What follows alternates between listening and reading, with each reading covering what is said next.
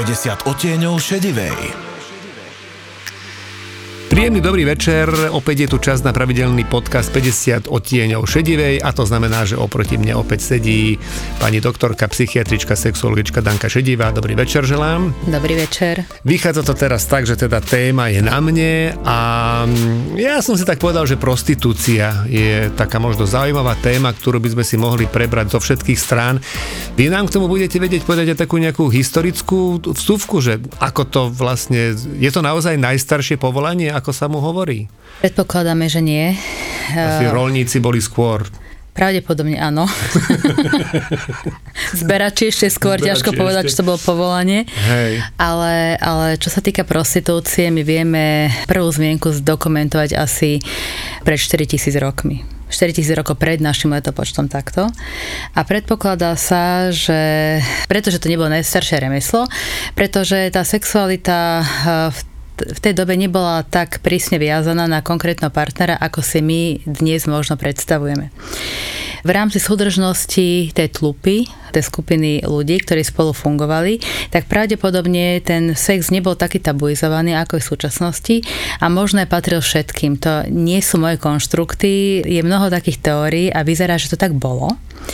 A dokonca tá prostitúcia, ako ju môžeme vnímať, že teda, že poskytovaný sex za úplatu, môže mať v skutočnosti čo dočinenia s manželstvom pretože čo je to manželstvo? To je v podstate zobratie výlučného vlastníctva to partnera k sebe že teda je to výlučný môj sexuálny partner.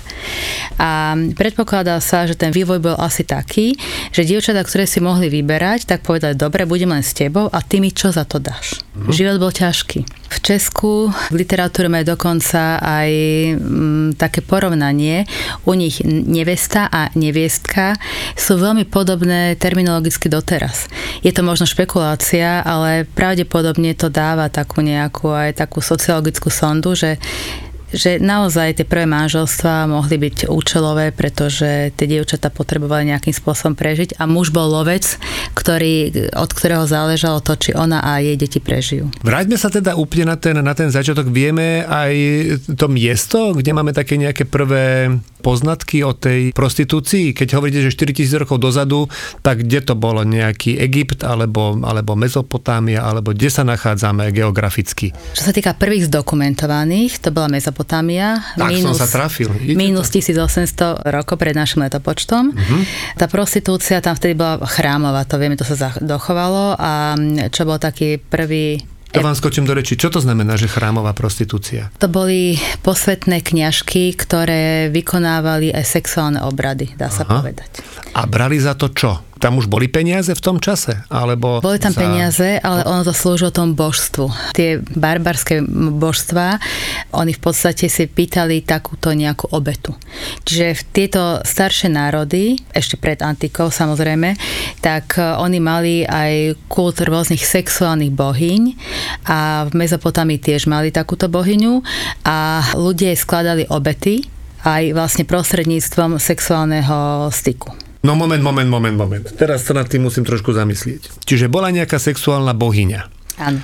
A ja som chcel vzdať Bohu pohanskému nejakú obetu. Vraciam sa, že som to teda, aby som to správne pochopil. Došiel som do chrámu a mal som sex s tou bohyňou? To bola moja obeta, však to je odmena, nie? My presne nevieme, ako to fungovalo. Tento prvý zdokumentovaný príklad bol eh, epos eh, o Gilgamešovi uh-huh. a tam bol jeden taký hrdina, ktorý bol zasvetený do tajov lásky kňažkou, ktorá bola súčasne prostitútka a za 6 dní a 7 noci ho naučila všetko podstatné. To je prvá zdokumentovaná ako prostitútka.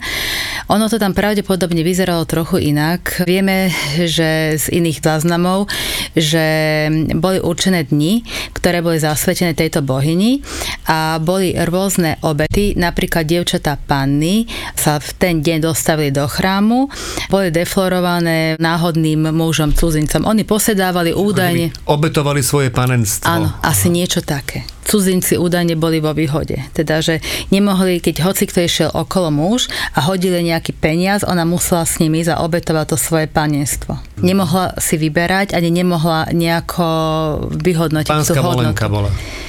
Áno, vyzerá to tak, že áno. Hej. No to, to je zaujímavé toto, ale skúsim sa ešte teraz naozaj vrátiť k tomu, ja viem, že e, aj tie záznamy pravdepodobne nie sú úplne tak dokonalé, aby sme mali úplne presný obraz o tom, že, že ako to prebiehalo, len stále tá taká nelogičnosť jedna mi v tom ako nesedí, že tá bohyňa lásky, keď som ja došiel vzdať obetu, že tak buď musela byť že strašne škaredá, že, že som sa ja teda že obetoval, že budem s ňou spať a to bola nejaká, nejaká moja obeta, lebo inak to neviem vysvetliť. Ako toto, čo ste hovorili teraz, to už mi logiku áno, dáva. Áno, hej? Že áno. proste sú tam panny, ide chlapec, hodí jej peniaz, ona s ním musí spať. To už splňa tú moju takú nejakú základnú predstavu o tom, ako funguje prostitúcia. Sex za peniaze. Úplne normálne. Ale toto, toto, toto mi nejak nejde do hlavy. To bola súčasť náboženských obradov. Ale tam ešte ako pravdepodobne nefungoval úplne presne ten princíp, že sex za niečo. Tam to bolo ako sex, ako prejav nejakej obety alebo nejakého rituálu, ktorý smeroval k tomu, že nech zaprší, lebo je už dlho sucho prvý záznam, o ktorom my naozaj máme, to je literárny záznam. Mm-hmm. Mezopotámia kolíska kultúry, čiže oni mali prvé také známe písmo, takže my nemáme zadokumentované pravdepodobne samozrejme, že tam diala sa aj iná prostitúcia tak e, nielen táto chrámová je zadokumentovaná. Uh-huh. Prvé vyobrazenie prostitútky je v hrobke jedného faraóna. Takže aj ten Egypt som trafil. Prostitúcia sa týka všetkých kultúr, od tých najprimitívnejších až po tie mm. najvyspelejšie. Len... Už som myslel, že som teda vrcholne inteligentný, ale v podstate hoci akú kultúru, keby som povedal, tak by som trafil.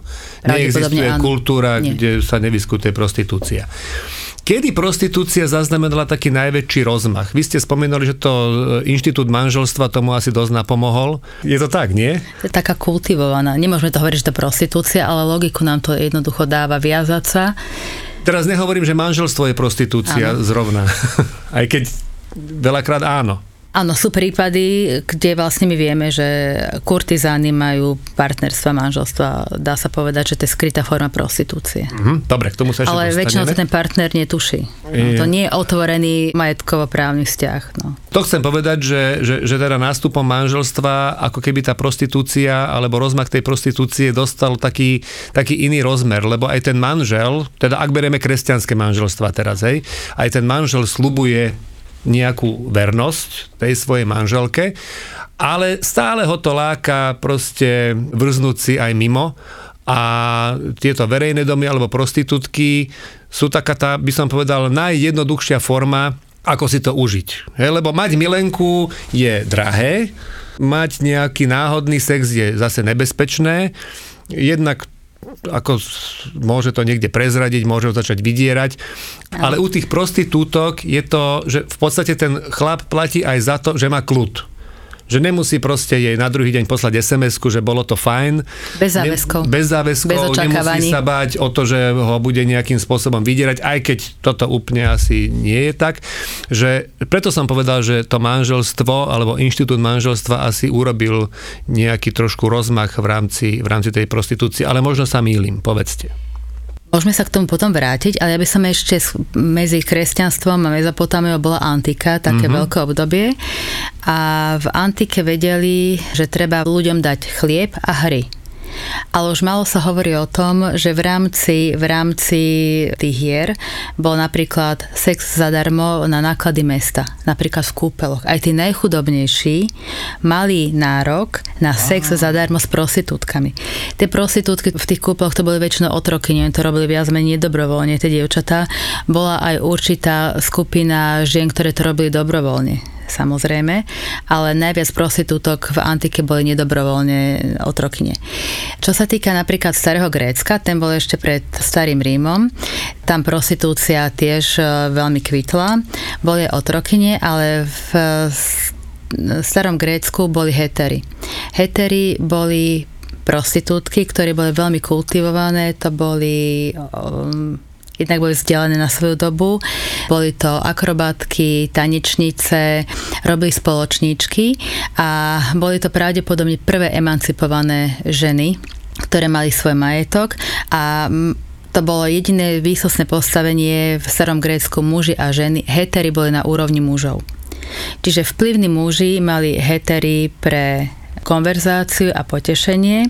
Potom mali milenky a milencov pre akože radosť a manželky mali na to, aby sa im starali o domácnosť, viedli domácnosť a aby im rodili deti. Čiže hetery to boli naozaj, to bola špička, špička toho spoločenského rebríčka. Uh-huh. Ešte sa vrátim k tomu, že teda, ako to bolo, že z, na účet mesta si človek mohol ako keby užiť Áno. sex. Áno. Som tak rozmýšľal, že či toto nestojí za nejakú petíciu Matúšovi Valovi, takéto niečo. Že či by Vyskúšajte, možno to prejde pred voľbami. že by to možno bolo zaujímavé, že aká by bola reakcia. Je zaujímavé, že štát sa chcel vždy nejakým spôsobom podielať na tom biznise a prostitútky to chceli vždy nejakým spôsobom obísť. Takže napríklad v Ríme eh, boli prostitútky sa vydávali za pekárky, predávali koláčiky, také drobné pečivo, ktoré boli v tvare falusu, mužského penisu.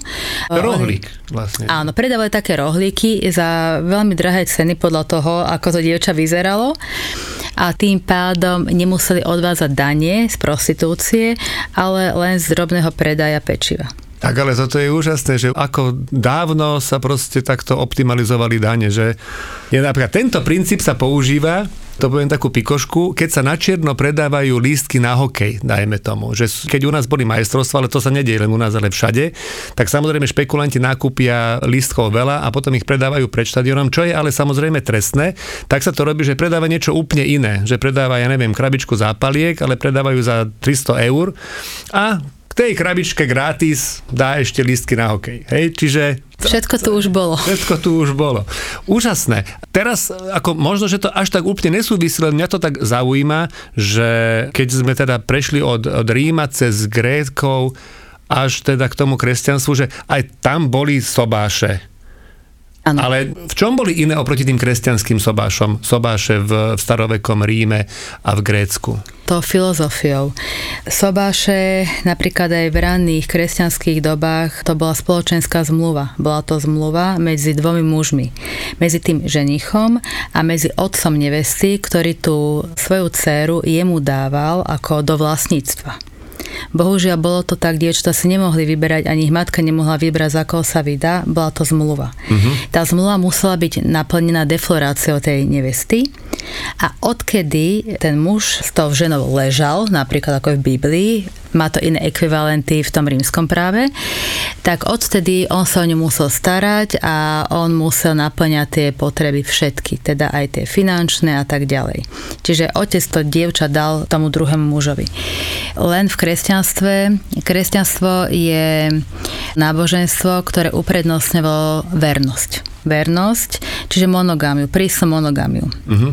Kresťanstvo si vybralo sexualitu ako niečo také, čo je hriešne. To súviselo s tým príbehom vyhnania z raja, áno. Toto v podstate e, antické kultúry nemali. Antické kultúry boli politeistické, ich bohovia mali všetky neresti e, smrteľníkov. Tam nájdeme v tej gréckej mytológii e, všetko. Alkoholikov. Alkoholikov, incest. No. Čiže oni tam smilnili krížom, krážom, otcovia s cérami. Proste to, tamto... A bohovia, keďže idú príkladom, tak to všetci išli Áno, takže oni to, šľapajach. oni to nepovažovali za niečo hriešne. Dobre, toto som len tak ako na chvíľočku odbočil, lebo nesúvisí to až úplne teraz témou prostitúcie, ale keď sme sa vlastne o týchto kultúrach bavili, tak toto som si chcel tak možno pre seba, ale hádam to zaujalo aj poslucháčov vysvetliť, že ako ten inštitút manželstva vyzeral v týchto kultúrach. Teraz sa vráťme k tej prostitúcii, lebo je veľa ako keby pomenovaní rôznych a toto by sme si možno mali tak ako nejak odkategorizovať, že aký je rozdiel, dajme tomu, medzi prostitútkou, kurtizánov, spoločničkou a gejšou napríklad. Povedal som úplne veľmi zle, alebo vieme to tak? A ešte sú asi nejaké ďalšie určite. Rozdiel je medzi gejšami a tými ostatnými je geografický. Gejše boli v Japonsku. Oni boli podobne ako hetery v starom e, Grécku. Oni sú spoločníčky. To bola e, vysoká kasta prostitútok, ktoré nie len poskytovali sexuálnu službu, ale poskytovali aj aj iné teda služby. Oni vedeli hrať na hudobné nástroje, oni zabávali, konverzovali. Dá sa povedať, že intelektov to boli veľmi vyspelé, vzdelané a kultivované ženy, ktoré ako bonus poskytovali sexuálnu službu. Podobne sú aj spoločníčky.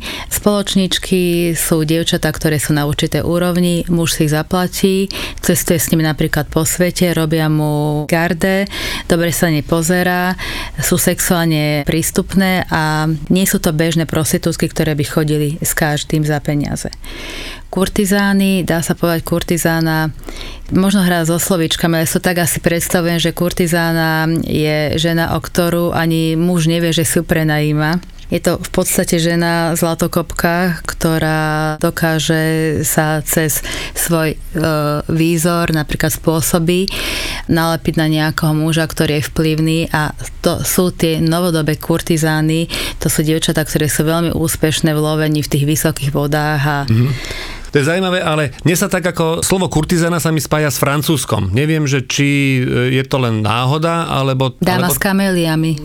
Je to len vyslovene kvôli áno. tomuto? Myslím, že áno. Že nemá to nejaký, že tam to vzniklo, alebo že by to sa tam nejak ako rozšírilo. Takže to je len vyslovene takáto, že vďaka literatúre alebo teda filmu sa to človeku takto spája. Dá sa teda povedať, že v stredoeurópskom kontexte spoločníčky je niečo na úrovni japonských gejší, alebo sú oni ešte niekde vyššie? Že je to rovnaké. A potom sú tu teda také tie dievčatá, ktoré teda voláme prostitútky, keď sme v spoločnosti, potom je taký akože ešte mnoho iných rôznych, už trošku dehonestujúcich výrazov na toto povolanie. A tam sú ale tiež asi také nejaké úrovne rôzne tej prostitúcie. A teraz je otázka, že na Slovensku, pokiaľ viem, prostitúcia zakázaná nie je. Nie je zakázaná a nie je ani povolená. Na toto teraz ako? Neviem. Nie je trestná. Nie je trestná. Pasák je trestný.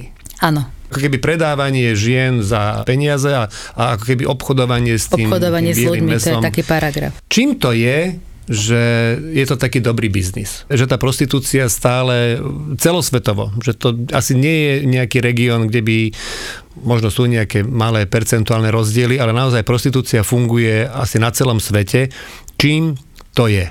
Pýtam sa, jak Igor Týmko. Je to záujmom o neviazaný sex. Čiže muž si splní svoje fyziologické potreby, nepotrebuje nič predstierať, môže sa uvoľniť, nič, nikto od neho nečaká. Jednoducho to dievča vie, na čo tam je ona, on vie, na čo tam je on. Je to vzájomný obchod, má to začiatok, koniec, bodka. Teraz vyvstáva otázka, že prečo funguje tá prostitúcia len v rámci pohlaví jednosmerne. Respektíve vieme o tom, že sú gigolovia, alebo teda, že existuje aj mužská prostitúcia, ale to percentuálne sme asi, že obrovský rozdiel v tomto. Ano. Že prečo je taký obrovský záujem o ženy prostitútky a nie je až taký záujem o mužov prostitútov? Ženy nemajú záujem platiť za sex vo väčšine prípadov.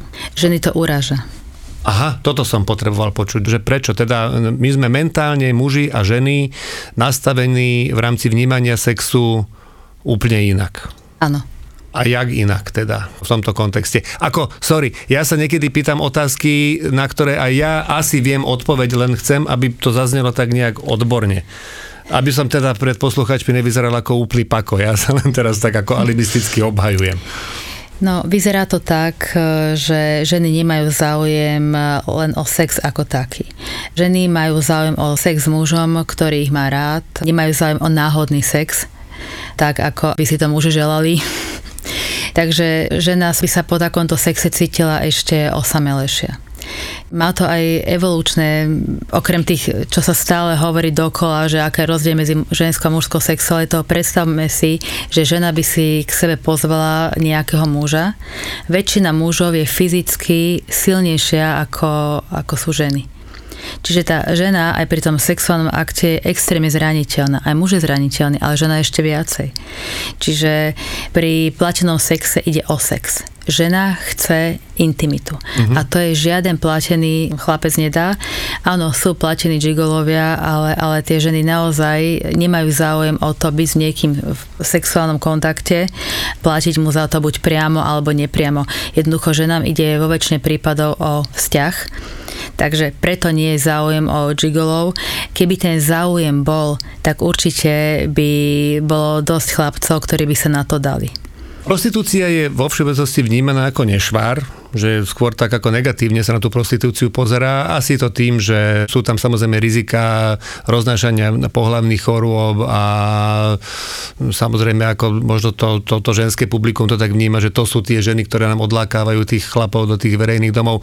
Má prostitúcia aj nejaké pozitíva? Dá sa nájsť niečo pozitívne na tom, že prostitúcia existuje? Všetko je to uhol pohľadu.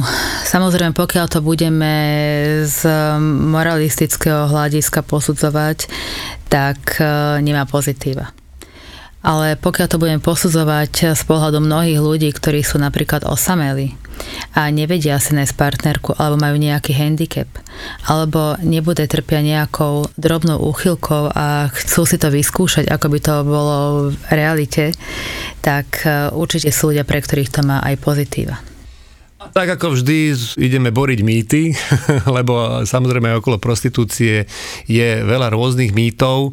Ja som si vybral taký jeden. Hovorí sa, že otec by mal dospelého svojho syna zobrať do bordelu aby ten prvý sex zažil s kňažkou lásky. Už teraz konečne vieme, že odkiaľ to slovo asi pochádza, nie? že teda kedy si to boli tie kňažky, takže asi niekde odtiaľ to.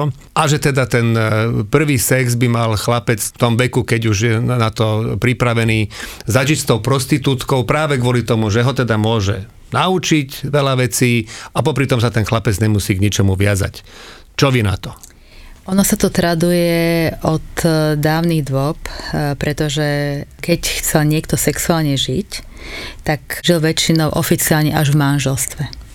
Čiže tie dievčatá sa vydávali ako panny a bolo to spoločensky vyžadované, a jednoducho to bol fakt. Ale tí chlapci sa neženili väčšinou ako panici, takže to bola jediná... Jednak to bolo aj ťažko dokázať, že u, tej, u toho dievčaťa to, či je panna alebo nie je panna, je zjavne sa to dá zistiť kdežto u chlapcov asi nie, že aj toto môže byť hm, dôvod. Ale zase som vám skočil netakticky. Dvojitá morálka. Ja. Dvojitá morálka, aj keď kresťanstvo sexuálne to považovalo za hriech, tak e, dvojitý meter malo na ženy a na mužov. To má zase svoje ďalšie teda dôvody, ale napríklad aj v kresťanstvu sa prostitúciu nepodarilo nejakým spôsobom potlačiť, pretože bez prostitúcie by bolo veľmi veľa mužov, ktorí nikdy v stredoveku napríklad nezažili sex. Keď hovorí hovoríme o tom, že sex si mali nechávať dievčatá do manželstva.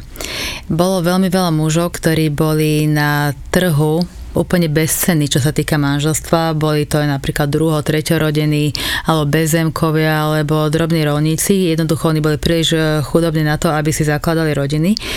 Takže preto aj prostitúcia bola tolerovaná pretože inak by sa zaujímali napríklad o vydaté ženy, kde keby otehotnila tá žena, tak e, nikto to neskúma, nebolo genetika, nebola možnosť genetické diagnostiky, tak nikto by to neskúmal, takže dokonca kresťanstvo, i keď nie s veľkou radosťou muselo povoliť verejné domy.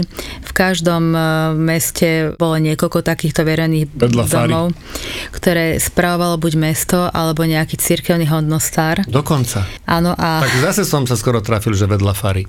Ja len tak žartujem takedy a možno mám aj pravdu. Sú o tom záznamy. Ja čerpám z literatúry, ja nemám nič proti kresťanstvu, ale jednoducho je to fakt, že vyberali sa dáne, takže vieme, komu to patrilo a navštevovali to hlavne, hlavne ženatí muži, pretože ženy boli vychované tak, napríklad každý orgazmus bol považovaný aj v manželstve za hriech až tak to bolo, môžeme sa tomu povenovať, pretože naozaj v nejakých ďalších častiach, keď bol mm-hmm. záujem, pretože v 11. storočí podľa zákazov, ktoré boli vydávané, tak za celý rok mohol pár sexovať asi 55 dní. Boli rôzne dni, kedy sa nemohlo. Ale trošku som odbočil od tej vaše pôvodné otázky. Áno, tam, kde bola prísna reštrikcia, dievčatá sa vydávali v 15 rokoch, tak otec na to, aby ten chlapec nejakú sexuálnu skúsenosť nabral, tak ho zobral do toho verejného domu. Väčšina chlapcov tie rodiny fungovali na nejakej úrovni, tak keď videli otcovia, že chlapci sa sexuálne prebúdzajú, tak zobralo toho chlapca do verejného domu, aby teda sa tam niečomu priučil. Malo to pravdepodobne veľmi zlý dopad na ten manželský sex, pretože tí chlapci absolútne nevedeli dvoriť tým dievčatám boli neokrvochaní v e, styku s pánnou. Je o tom dosť záznamov, že jednoducho spúzovalo to potom averziu v tých dievčatách na celý život, lebo oni sa sociálne naučili, že takto má vyzerať sex a tie dievčatá, oni sa hámbili, oni boli cudní, oni jednoducho nebola tam tá postupná sexualizácia, takže tiežme sa, že teraz je to uvoľnenejšie a určite je to lepšie pre párový život, ako, ako predtým to bolo. Takže nedoporučujete, aby otcovia brali svojich dospievajúcich chlapcov do, do verejného domu? Tak paušálne to, určite nie. Paušálne určite nie. Keď je nejaký problém, možno o tom diskutovať, ale myslím si, že veľa ľudí nás teraz vyplo. ja si myslím práve, že nie. Ale opäť teda, keď ste hovorili o tých e, nejakých historických súvislostiach, že teda pre koho tie verejné domy v podstate mali obrovský význam, tak sme našli aspoň teda nejaké pozitíva, ktoré možno dneska už až tak neplatia, ale v histórii tie verejné domy a tá prostitúcia asi teda mali aj nejaký význam a možno to mnohým ľuďom pomohlo. Hej, že berem to tak, že nechceme, a ide mi o to, aby sme tú prostitúciu proste nehodili iba do toho jedného čierneho vreca, ale našli tam aj niečo, čo si z toho môžeme vytiahnuť ako niečo pozitívne. Malo to určite pozitívny efekt. Samozrejme, šírenie pohľavných chorôb a rôznych iných chorôb bolo určite negatívne, ale aby sme si predstavili, že teda, že o akú skupinu ľudí sa to jednalo, teda o aký skupinu prostitútok, napríklad v 15. storočí mal Paríž 100 tisíc obyvateľov a bol 7 tisíc prostitútok zadokumentovaných a Rím mal 40 tisíc obyvateľov a bolo 4 tisíc. Čiže 10 obyvateľstva Ríma sa priznávalo alebo bolo zaradené do tejto kategórie. Čiže bolo to tak, si kúpiť asi rohlík, tak uh-huh. tie dievčatá tam fungovali asi takýmto spôsobom. No fajn, ja som rád, že sme si teda povedali o prostitúcii veľa aj z takého historického kontextu, aj sme si teda povedali aspoň skôr v tom historickom prostredí, že teda malo to asi aj nejaké výhody. Ehm, tu na asi nebudem nejak veľmi zhrňať, lebo nechcem byť moralista. Prostitúcia tu vždy bola, je tu aj teraz a pravdepodobne tu asi vždy aj bude. A čo sa týka toho, či prostitúciu využívať alebo nevyužívať, to už proste nechávame na každého osobné posúdenie, ale keď už tak teda za dodržania prísnych opatrení, dneska keď poviem hygienických, tak každý, každého napadne, že musí mať rúško. Tak ja Dnes neviem. áno, áno. Dneska asi áno, ale okrem rúška si zakrývajte aj iné partie, aby ste teda z toho verejného domu, alebo respektíve z toho stretnutia s prostitútkou odchádzali zdraví toto som chcel aspoň povedať na záver. Dobre som to aspoň takto. Výborne, ja by som ešte dodala, že prostitúcia je pravdepodobne na ústupe, pretože valcuje pornografia, ktorá je zadarmo a je istá forma vybitia veľkej časti populácie, keď samozrejme ten ľudský kontakt to nenahradí. Ja si myslím teraz, keď ste to takto načali, že tá prostitúcia dostane zabrať a už potom bude naozaj na ústupe, keď sa v rámci pornografie dostaneme k tomu, že to spojí s nejakou virtuálnou realitou a s nejakými prostriedkami, ktoré nám zabezpečia nie len to, že sa na to budeme pozerať, ale že to budeme reálne aj prežívať a cítiť, ako keby sme mali naozaj snú partnerku. A k tomu toto podľa mňa speje a toto bude konec prostitútek v Čechách. Obávam, že to bude koniec plodenia detí. Aj to je možné. Dobre, aby sme neskončili takto, takto pesimisticky, tak vám všetkým želáme krásny večer. Užívajte si sex hlavne s ľuďmi, ktorých máte vedľa seba a ktorých milujete a keď vám to bude fungovať, tak nebudete potrebovať navštevovať iné miesta. Pekný večer, ďakujem, že ste tu boli. Bola tu pani doktorka, psychiatrička, sexualička Danka Šedivá. Ďakujeme pekne, pekný večer. Pekný večer. 50 odtieňov šedivej.